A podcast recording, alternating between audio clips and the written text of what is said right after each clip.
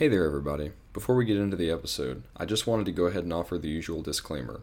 As the name would suggest, I'm just an average guy. I'm not a theologian, and I have no Bible degrees of any sort. The topics covered in this podcast are the results of my own study and understanding, and any and all opinions expressed are just that, my own opinions. I encourage everyone listening to treat this not as an end-all be-all for your understanding, but as a jumping-in point for your own study. I hope that the verses and perspectives provided inspire you to cultivate further growth in your spiritual walk. Now, with all that out of the way, let's get into the episode.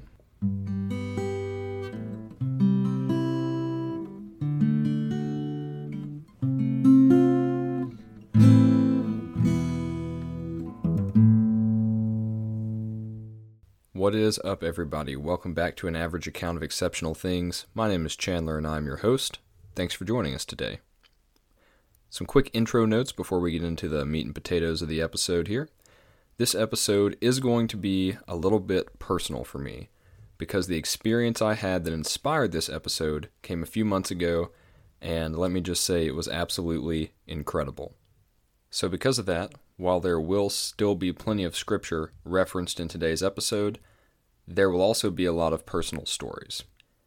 If this story that I'm about to tell blesses you even a fraction of the amount that it blessed me to be there firsthand, this is going to be a real treat.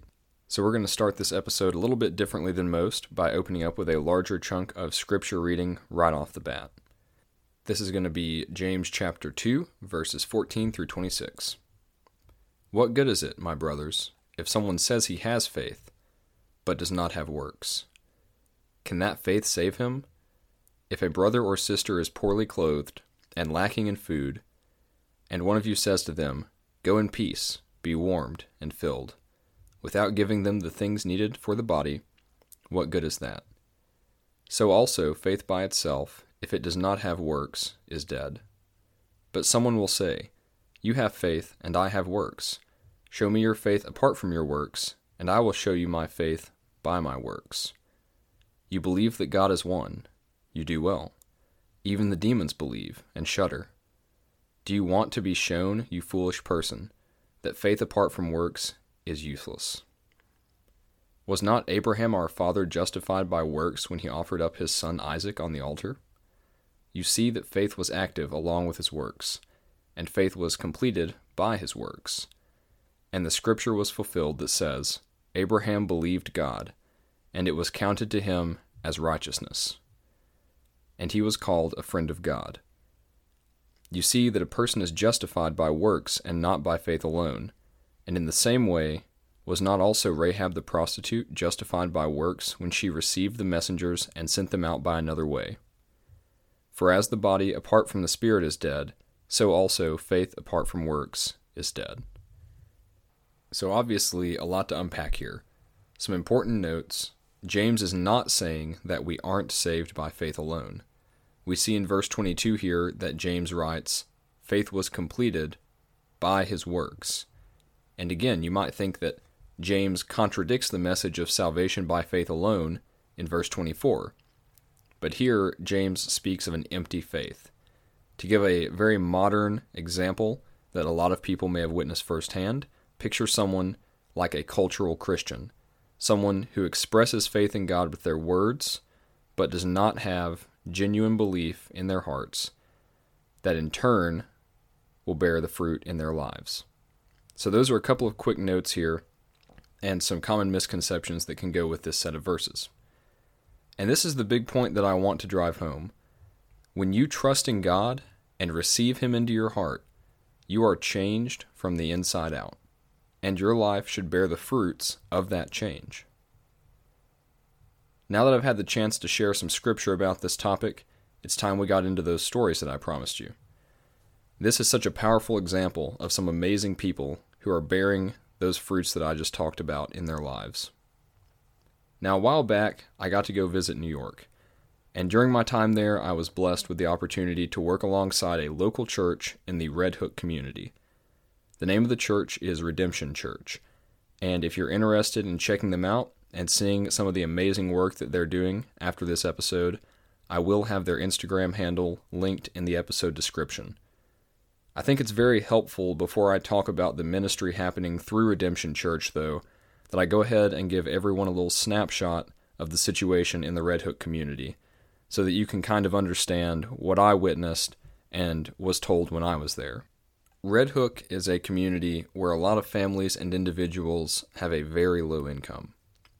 Many people rely on low-income housing from generation to generation just to be able to meet their needs and to pay the bills. And this is not from a lack of hard work or effort. These are people who are working hard day in and day out and sacrificing to make ends meet. And at least in America, I think a lot of times there is a perception that if you work hard enough, you can climb the economic ladder. It's the American dream, right? If you're struggling, then you should just work harder. And maybe that's the case in some places where well-paying jobs are prevalent and the cost of living is low, but I will assure you that's not the case in this community. And there's also the issue of gentrification. For those unfamiliar with this term, here's the general idea.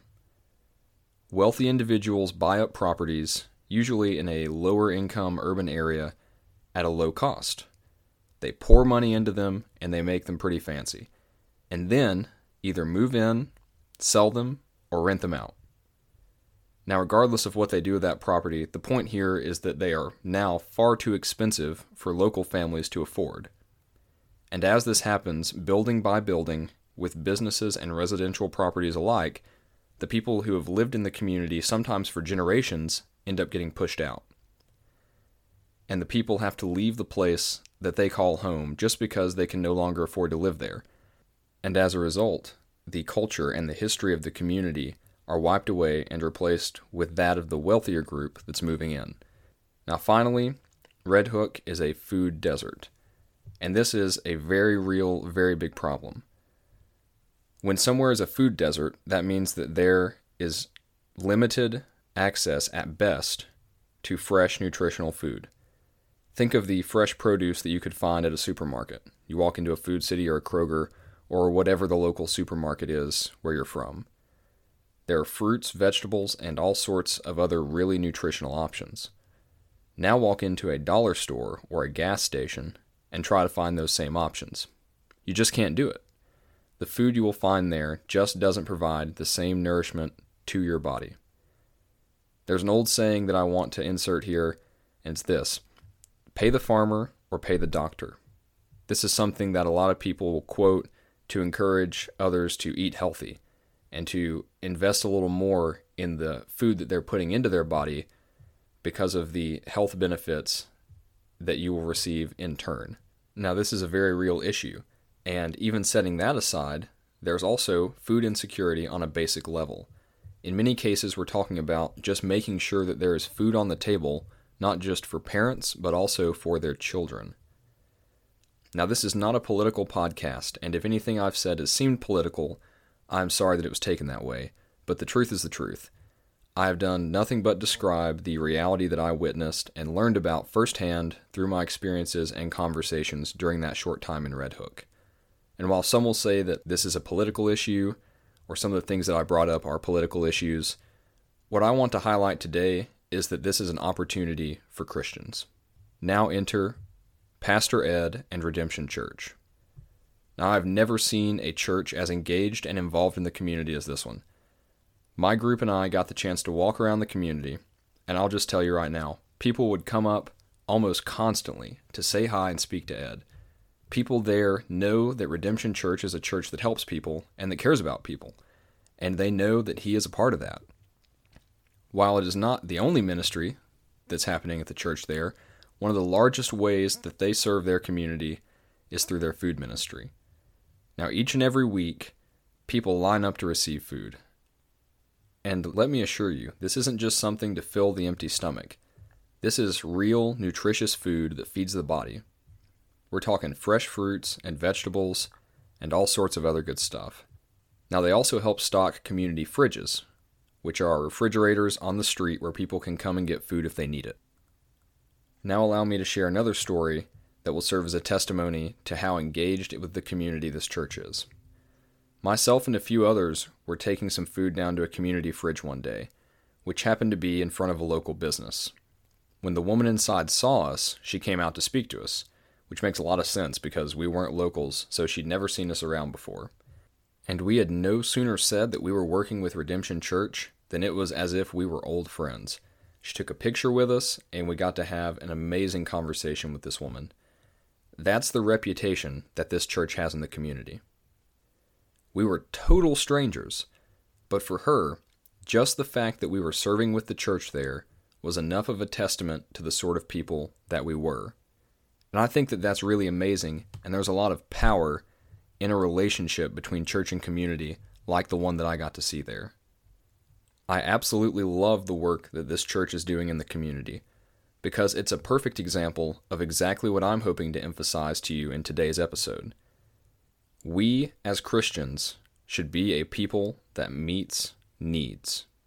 That's a big part of what Redemption Church was doing and is still doing, meeting needs. And there's a lot of power in showing people God's love through our actions. This church saw a need in the community and stepped up to meet it. I think it's great to share the gospel and give people a hope for the life that is to come in heaven. In fact, that's a good thing that we should be doing. But that doesn't change the fact that people need to eat, or have a place to sleep, or clothes to wear. Pastor Ed talked about this, and I believe that the willingness of the people of the church to put in the work and take that hands-on approach to loving their community is a large part of how God has worked in their church to create such a powerful connection with the people and the families there. A ministry like this makes the love of God very tangible to people. It's easy to look and see that there's something different about the people serving there. There's something special about these Christians because they're living out God's word and the love that God has for us to others. And this is no easy one-time task that they have. According to Ed, in some cases they will spend over a year just loving on someone and helping meet their needs before that person is willing to show up even once for a Sunday morning. But all through that time, the Lord is answering prayers and working in that individual's life, all through the ministry of the church. Oftentimes, we'll encounter people with a lot of church hurt, individuals who have had a bad experience with the church previously, and it's kind of turned them away from the faith. And to some extent, it's hard to convince these people that this time it'll be different, that this church is different, even though in a lot of cases it is. But just like I mentioned earlier, when we take action, when we put feet to our prayers, as the title of this episode indicates, we make God's love tangible to people. It's easy to dismiss words. Talk is cheap, right? We say that a lot, or maybe we hear it a lot at least, but it's hard to deny that, hey, I needed food to eat, and now I have food to eat. I didn't have enough money to put gas in my car, to get to work, to pay my bills, but now I do. Those are hard things to dismiss because they are tangible right here in the world in front of us. And that's what makes it so powerful when we are willing to take that hands-on approach and put in the work to help others and to show others God's love. It's easy to see with our eyes physically when someone is giving of their time, of their energy, selflessly to help others. It's easy to see that there's been a change in this person's life. And that's exactly what's happening here in the stories that I told, and that's exactly what we should be striving to do each and every day. Now, getting back to the title of the episode, Feet to Prayers, I think I've talked pretty well about the feet part, or the action, the works, but now let's talk about the prayers. And a lot of times, this is where the work stops. We see a situation, we see someone in need, we pray for them, and that's that. And it is important to pray. I'm not going to deny that. But let's not neglect the work that God can do through us. As I was working on this episode, I saw something online, and it said, often we pray about something, and that might work, but really we should be taking action. And I have a big old problem with this. And it all revolves around that one word there, might. That might work. Let me assure you that there is power in prayer, and there should be no uncertainty about that. And I don't want anyone to leave this episode thinking that prayer is insufficient and action is needed. They're both important, and they both have their place. I believe, in many cases, hand in hand with each other. And I do have some scripture affirming the power of prayer. 1 John chapter 5, verse 15 says this, "And if we know that he hears us in whatever we ask, we know that we have the requests that we ask of him." Another verse from 2 Chronicles, it's going to be chapter 7, verse 14. "If my people who are called by my name humble themselves, and pray and seek my face, and turn from their wicked ways, then I will hear from heaven, and will forgive their sin, and heal their land." We should be praying. In fact, in any situation, I think the first thing that we should be doing is praying. Now, I can't take credit for the words that I'm about to say, but I think this is a great way to look at it too. Often we think that the least that we could do is pray. That's the least I could do. But in fact, this is the most that we can do. So yes, I want to be the first in line to affirm boldly that there is power in prayer, unquestionably. There is a lot of power in prayer. But let's not allow that to be an excuse to be complacent in the way that we love and serve others. I have a few closing thoughts here as we start to wrap up. I would like to share one more bit of information about the community in Red Hook. There's a street in this neighborhood, and it serves as a divider of sorts. On one side of the street, many families are struggling just to pay the bills and to make sure that their needs are getting met. And on the other side, the average household income is over $100,000. Let that sink in for a moment. One side of the street, struggling to meet the basic needs. The other side, over $100,000 a year. It baffles me that there's such an indifference to those in need. But then, they're the people of the local church.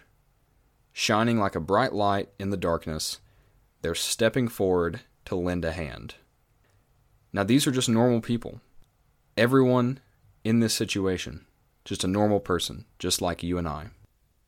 Those that are indifferent, that have closed up their hearts to people in need, and those who are serving and giving selflessly every single day to help people who are struggling. And when you step back and look at it for a second, it really seems like the people of Redemption Church are superheroes. But at the end of the day, not to downplay the work that they're putting in, but to lift this up, these are normal people who have allowed the love of Christ to transform their lives. I met a lot of people there who took vastly different paths to get to that point. But at the end of the day, every person is serving in their own unique way.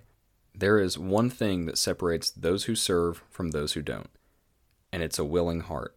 And I believe strongly that when you allow God's love into your heart, when you embrace that, you cannot help but feel compassion and be stirred to action for those in need or those who are struggling. Now, this is just one example that I gave today, but all across the world, there are people that are in need. And while others may turn a blind eye, as Christians, we should be stepping forward to reflect God's love out to others wherever we can. That situation is going to look different for every person in each individual location, but I promise you, if you look, there will be opportunities, and all it takes is that willing heart. Like I mentioned before, the name of the church is Redemption Church, and there is a link to their social media in the episode description. Once again, I'll go ahead and encourage everyone to check that out. And I'll leave you with this. The Bible says in Matthew chapter 7 that trees are judged by their fruit. So let's make sure that we are producing good fruits and that we are producing them abundantly, because we want our lives to reflect the change in our hearts, that we have received through salvation.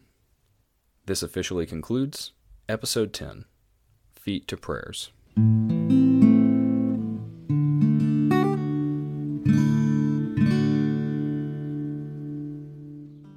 Like I said at the beginning, I encourage everyone listening to use the topics covered in this episode as a gateway into your own study of God's Word.